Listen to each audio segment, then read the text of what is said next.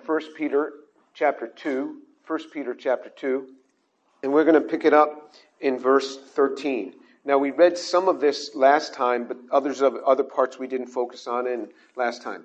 Verse 13, 1 Peter chapter 2. Submit yourselves for the Lord's sake to every human institution, whether to a king as one in authority or to governors as sent by him for the punishment of evildoers and the praise of those who do right. For such is the will of God that by doing right you may silence the ignorance of foolish men.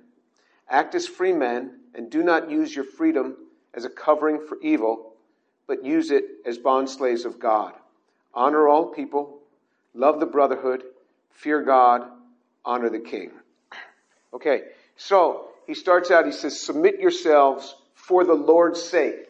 Everything we do in a proper manner is for the Lord's sake. he is not just saying, Submit yourselves just for the fun of it. He said, Submit yourselves for the Lord's sake. And that little bit of wording, for the Lord's sake, puts on a whole new perspective for us now. When we do something for the Lord's sake, for the Lord's sake, it changes the whole dynamic.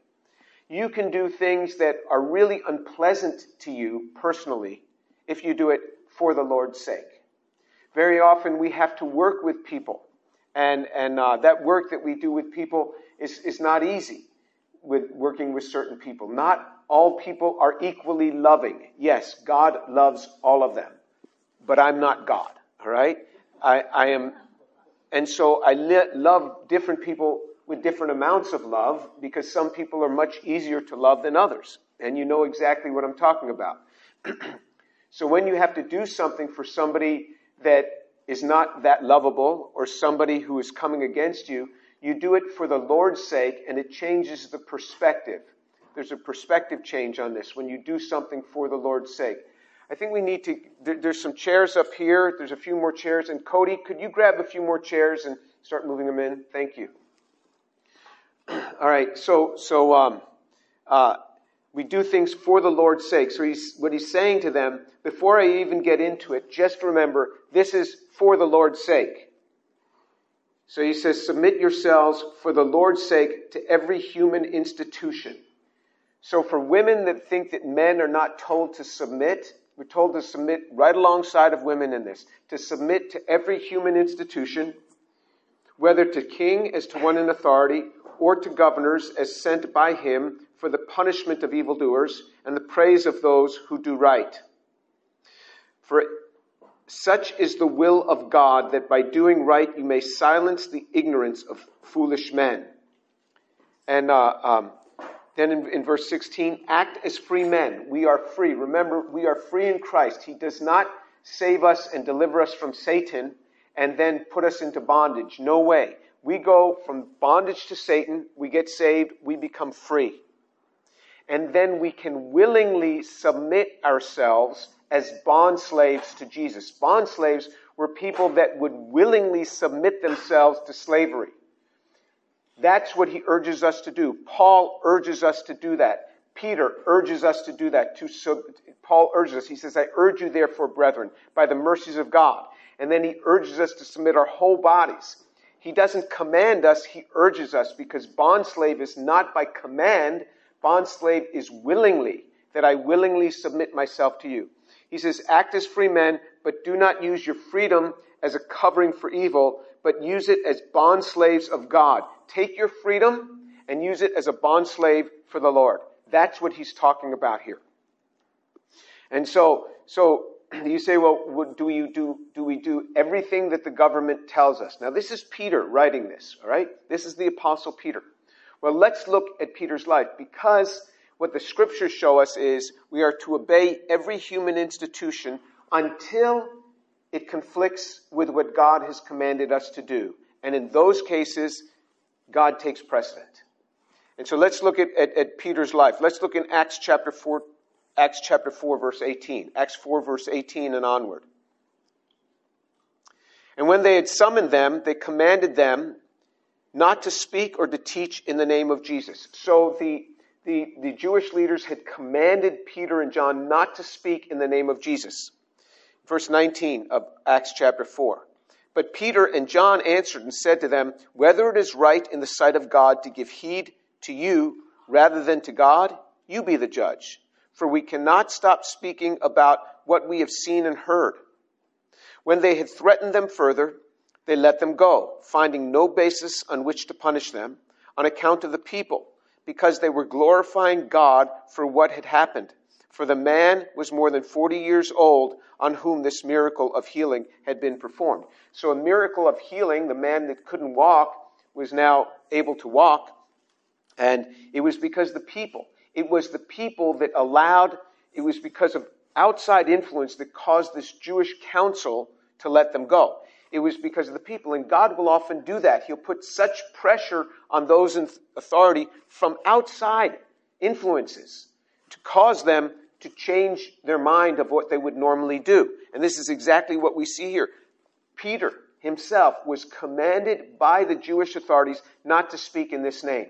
And he said, You be the judge. Are we, or should we obey you rather than God? You be the judge.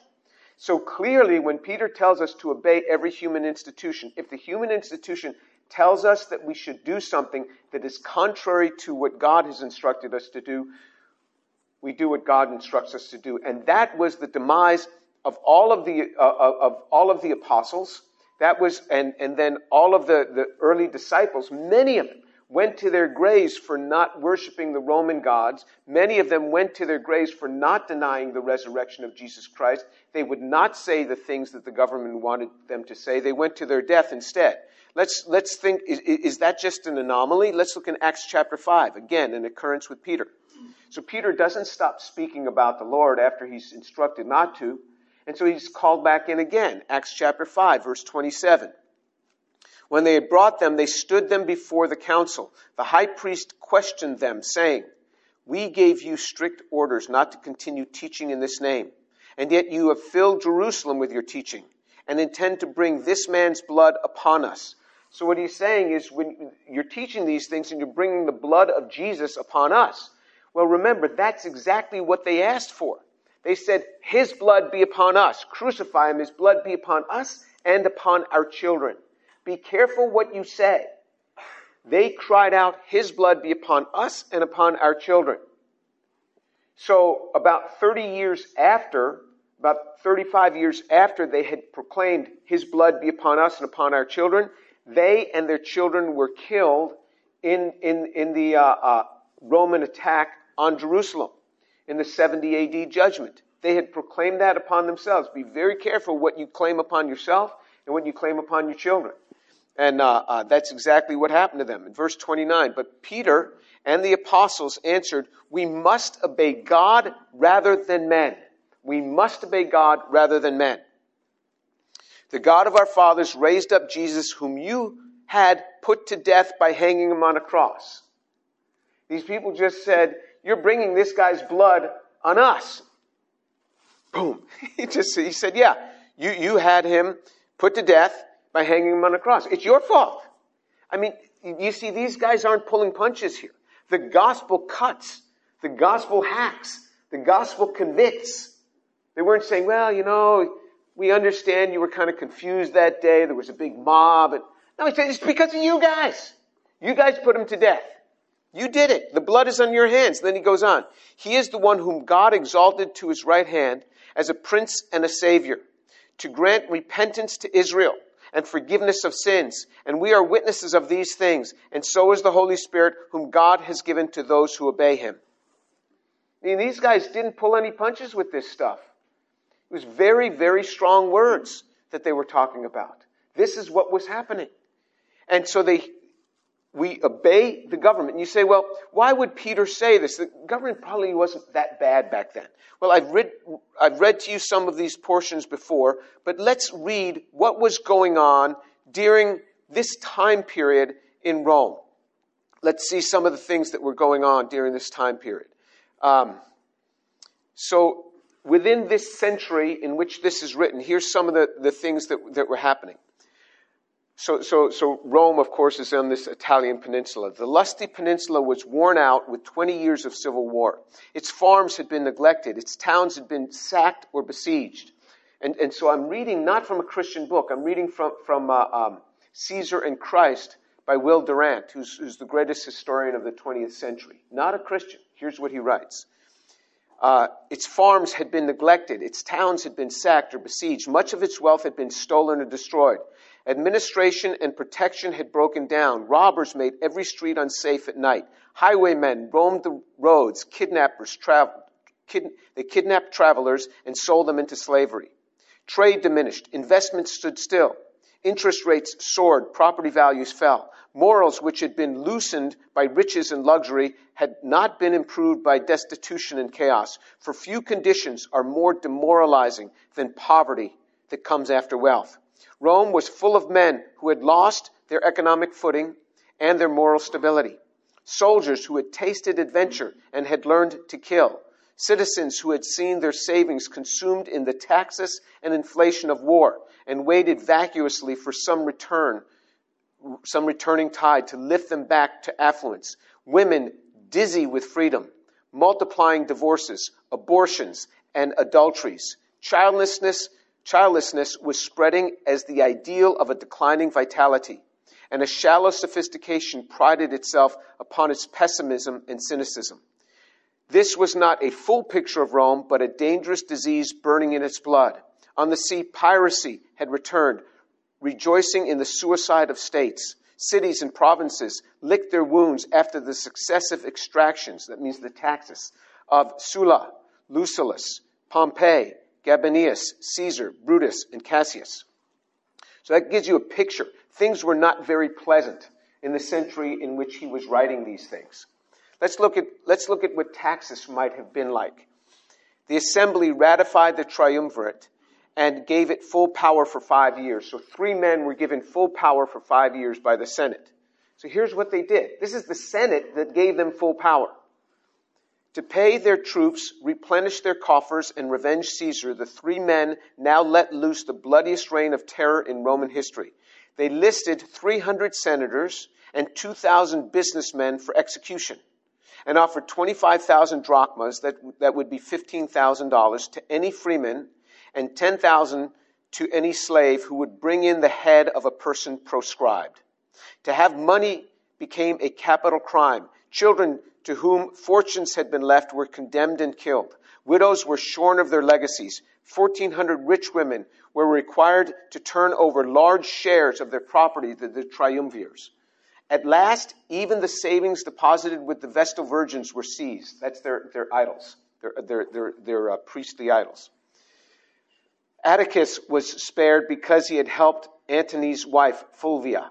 While acknowledging the courtesy, he sent great sums to Brutus and Cassius. The triumvirs set their soldiers to guard all exits from the city. The proscribed hid in wells, sewers, attics, chimneys. Some died resisting. Some submitted quietly to their slayers. Some starved, hanged, or drowned themselves. Some leapt from a roof or into a fire. Some were killed by mistake. Some not proscribed committed suicide on the bodies of the slain relatives. Salvius, the, tri- the tribune, knowing himself doomed, gave a feast to his friends, the emissaries of the triumvirs, entered, cut off his head, left his body at the table, and bade the feast go on. Slaves took the opportunity to get rid of hard masters, but many fought to the death to protect their owners. One disguised himself as his master and suffered decapitation in his stead. Sons died to protect their fathers. Others betrayed their fathers to inherit a part of their fortunes. Adulterers or deceived wives surrendered their husband. The wife of Coponius secured his safety by sleeping with Antony.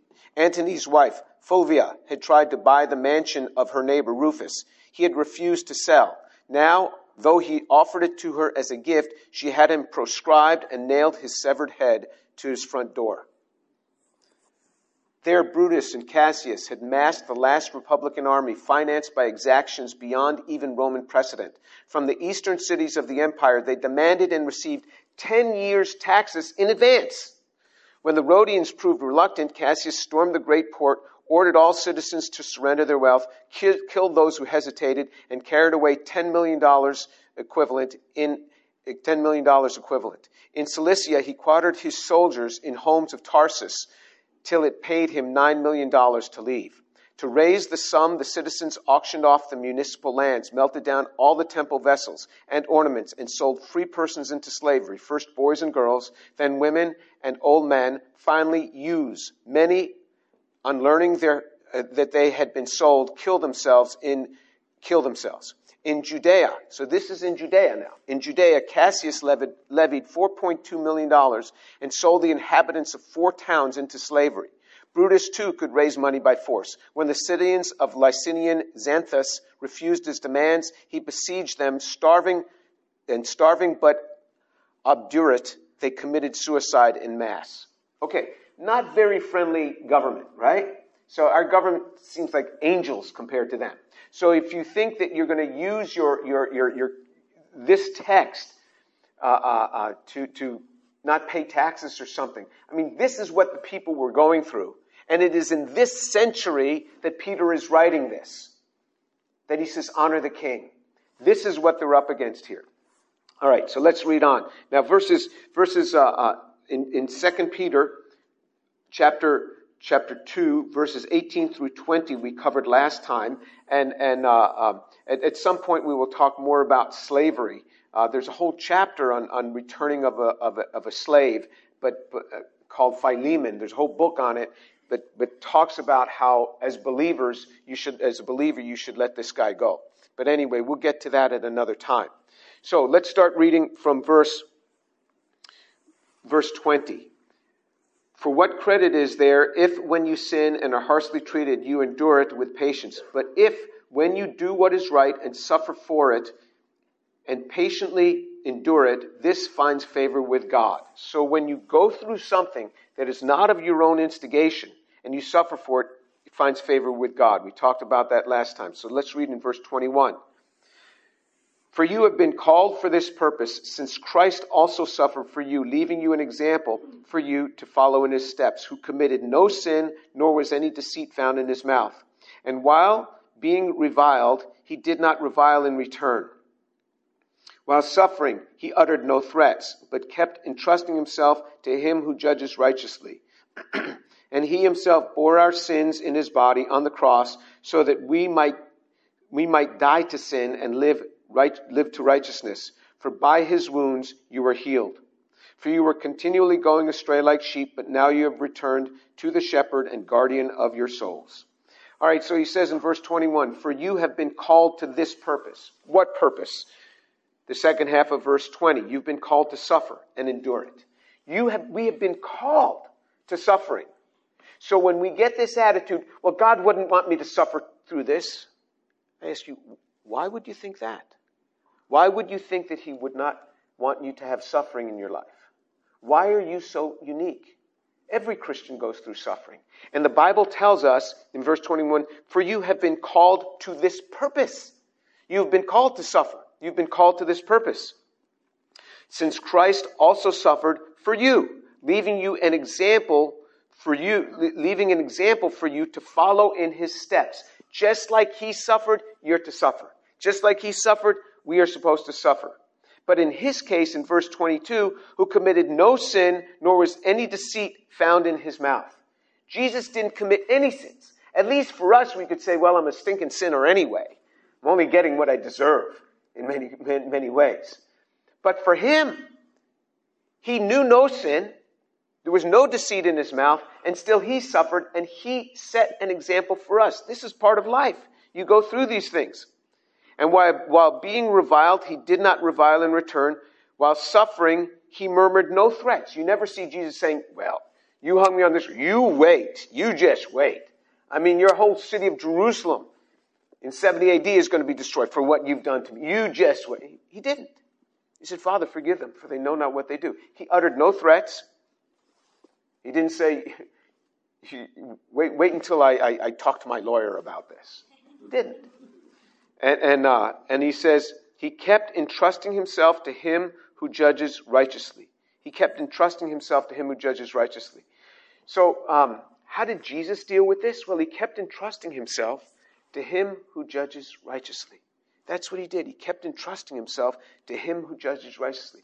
So, how did Jesus handle all of this attack, all of these things. People, you read about this in the Gospels where the leaders were saying of him, the, these mean things they, they, were saying. He, he, uh, uh, he deceives the crowds, they would say. After you just healed masses of them.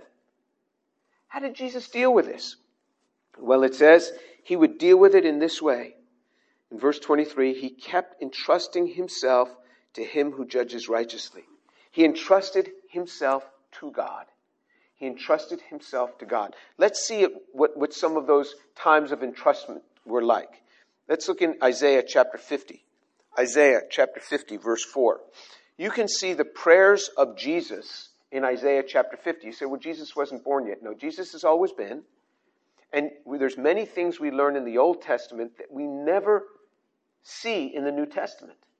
And so this is prophecy concerning Jesus. And so you see Jesus' prayer in this in Isaiah chapter 50, verse 4. The Lord God has given me the tongue of, of disciples that I may know how to sustain the weary one with a word. He awakens me morning by morning. He awakens my ear to listen as a disciple. The Lord God has opened my ear, and I was not disobedient, nor did I turn back. So he establishes, he says, Lord, he says, The Lord awakens me. Every morning the Lord awakens me. He awakens my this is Isaiah chapter 50, verse 4. Every every every day he awakens me to listen as his disciple.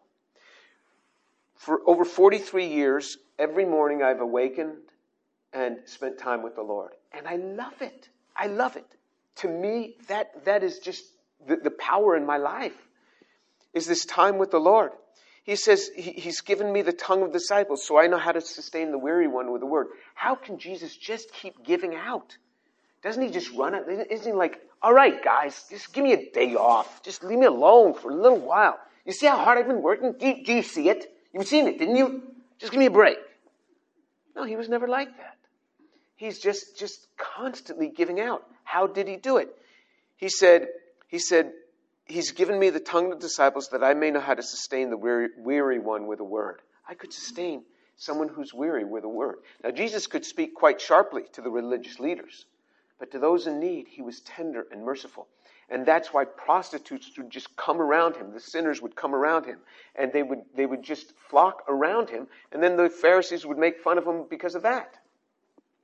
And, and he says, I wasn't disobedient, nor did I turn back, because he strengthened me. And what's the outcome of that? In verse 6 of Isaiah chapter 50. Verse 6 I gave my back to those who strike me, and my cheeks to those who pluck out the beard.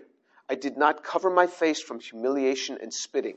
And you read about that in the Gospels, that people would, the, the, they would spit in his face.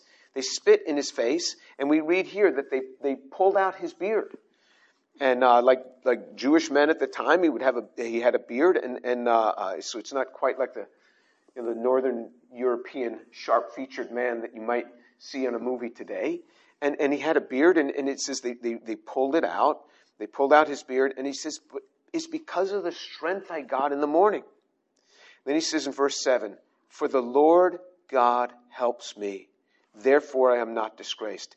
Therefore I have set my face like flint, and I know that I will not be ashamed. He who vindicates me is near. I mean, this is how Jesus was able to sustain this. Peter tells us that he kept entrusting himself to him who judges righteously. How did Jesus endure this? Boom, we see it right here. He endured this, as we learn in, the, in, in, in Isaiah. He endured this, he says, For the Lord God helps me. Therefore I am not disgraced. Therefore, I have set my face like flint. I'm going. And I, I know that I will not be ashamed. And he who vindicates me is near. Who will contend with me? He knows that in the end he is going to win. How do we endure in these things? We endure by spending time with the Lord. We endure by spending time just as he had said. That is how we endure. He says that, that uh, uh who will contend with me? Let us stand up to each other. Who has a case, a case against me? Let him draw near. He's like, come on. Come on. You got more to say? Come on. Behold, the Lord God helps me. Who is the one who contends with me? Behold, they will all wear out like a garment. The moth will eat them. Who is among you that fears the Lord, that obeys the voice of his servant, that walks in darkness and has no light? Let him trust in the name of the Lord and rely on his God. Behold, all you who kindle a fire, this is, means the, the evil people, kindle a fire, who encircle yourselves with firebrands. Walk in the light of your fire and among the brands that you have set. This you will have from my hand. You will lie down in torment. Jesus knew what their final end was. Jesus knew what their end was. And he said, You can bring it on. You can bring it on. This happens in life. This happens in life. You know, last week I showed you I showed you something from the thresher where where um, it's a really interesting story. Let me let me share some slides with you here. Um, last week I shared this with you. Um, this thing was was in the thresher where they put me on the back page. The back page is a satirical page. No big deal. It's a satirical page. They kind of kind of made fun of a few things. Um, okay, so they made fun of me with a few things, and they said, "Come to my office hours. You know, he'll he'll purify you chemically and spiritually, and he'll pray for you. And the first 25 students are going to receive a signed Bible from me." And then they mockingly say some things. So I made the back page. And then many of you were, were, were, felt bad for me because there was a Twitter firestorm that had, had ensued that week uh, when I spoke on campus, when I spoke on Origin of Life with no mention of God, and many people came in that they felt so bad for me, didn't have to feel bad because I never read what was going on. So I was, I was oblivious to it until I walked in there. Well, it didn't stop here. It didn't stop with the back page. So just this week, just this week, I, I got an email from a colleague. My colleague said, Jim, do you know anything about this? She got an email from the Thresher. She got this email from the Thresher which is the, the student magazine. And so this was to my colleague Naomi Halas, a professor. And so that was just this week. And she says, it says, Hello, Dr. Halas. I hope your week is going well so far. One of the editors in the chief, editors in chief of the Rice Thresher. I see seeing my co-editor and on, the, on this email as well since, since uh, we're working on this story together. We're currently looking into claims about James Tour's specifically discriminatory and misogynistic beliefs and behaviors. A graduate student in chemistry mentioned that you might be willing to speak to us about your knowledge of the situation or interactions that you may have had with him. Would you be open to setting up a time to chat? And that's and so they go on. Okay, so so um, I'm wondering. There's there's there's uh, there's accusations that I've been discriminatory with misogynistic beliefs and actions. Now, beliefs, people can have beliefs. You can't, there's no crime in believing whatever you want, but actions, behaviors, discriminatory behaviors that are misogynistic, meaning that I, I, I, I, uh, uh, uh, treat women differently than men. So I'm wondering, wow, this is really bad. So I wrote back to Dr. Halas. I said, I have no idea what it's about. Usually, the way this is handled is it goes to the Title IX office. The Title IX office is an office so the, normally this goes to the Title IX office, and the Title IX office talks with the accuser, finds out the veracity of the accusation, and then the next thing they do is talk to me. They call me. They don't go calling my colleagues and saying, hey, this thing is it. What do you think of this? They make a third phone call to the chair of my department and just say, we're, we're talking with Jim Tour, uh, but they don't say what the nature of it is. Well, so, so, um, I wrote to, to, you know, I right away sent this to the, my, the chair of my department, who's my superior. I sent it to the dean of the graduate school because the graduate school involved, and to the, the, uh, the Title IX office, the SAFE office. And they came back from the SAFE, they said, we don't have any report on you. The thresher sometimes likes to look into rumors. So I contacted the thresher. I said, you know, you got this going on. I mean, why isn't this referred to the Title IX office? I told him, I said, I, I know you're amazing investigative reporters because you work for the Thresher, but why don't you let a, a group handle this that is really has training in this? And uh, they came back, they said, well, there were these rumors on that Instagram, uh, that Instagram event that had been taken down, and the rumors came from the Instagram. I'm like, and Instagram rumors are what you're acting upon? And I said, you know, why don't you look on the internet? You'll find a lot more dirt on me than what came out in those Instagram things. You, you can find lots of things that people have said about me and knock yourself out. Write all sorts of things if you want to.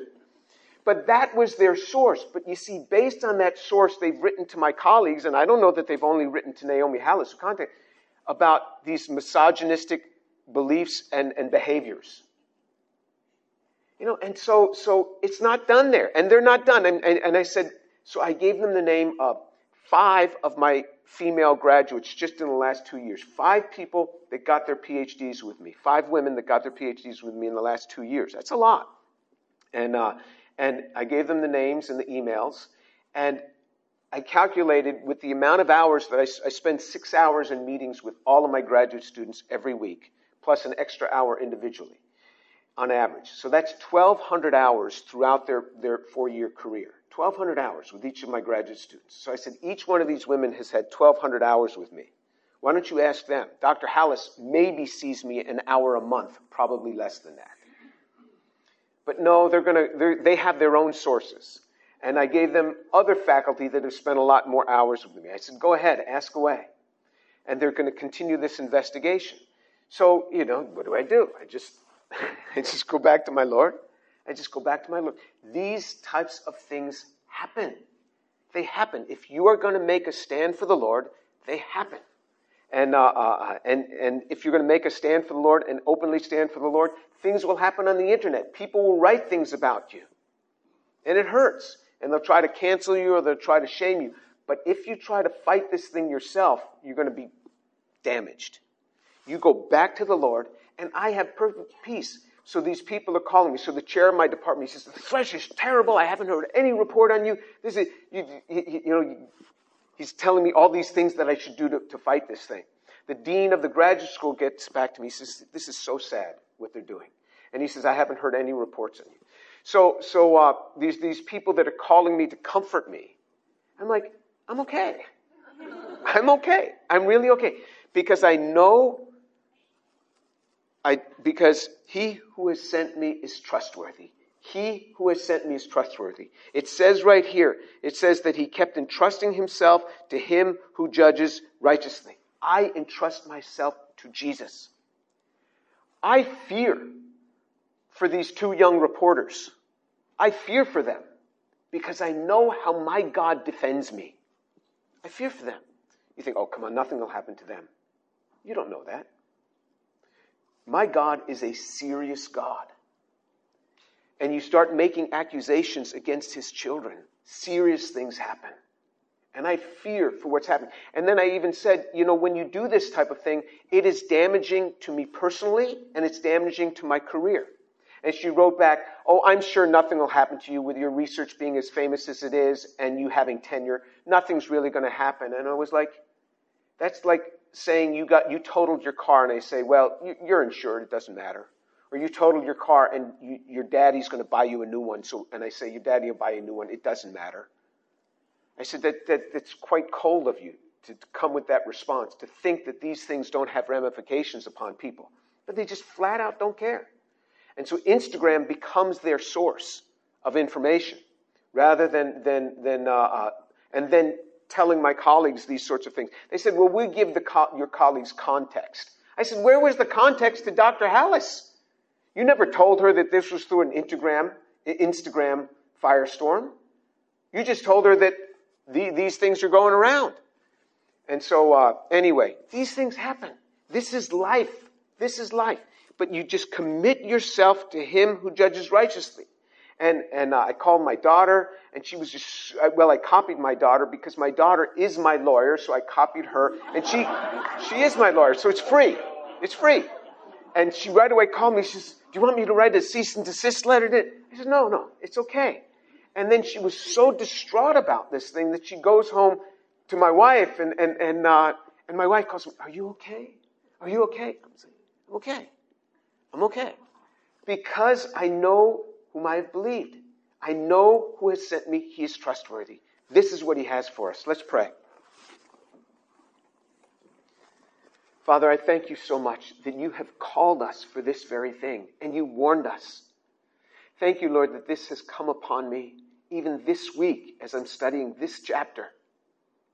This is by your divine providence, Lord. Blessed be your name, Lord Jesus. Thank you, Lord, because you do all things well. Thank you, Lord, for your protection, for your grace, for your mercy. Blessed be your name. Thank you, my Father, for how good you have been. Blessed be your name. Father, I pray for these young people that they would learn to draw upon you daily like Jesus did, morning by morning. That you would give them the ear to listen as a disciple. Father, do that in these young lives, I pray. That their lives would start out knowing that every morning you're going to share time with them and they with you. And Father, that it would give them the strength to stand in the midst of whatever would come in their lives, whatever challenges. And Lord, I pray for those here who are not believers, that they would receive you, that they would see the power and instruction in this word, and that they would long for you. Lord, your mercies be there. Blessed be your name. Lord, I commit these lives to you. Draw them to Jesus for your glory. Amen.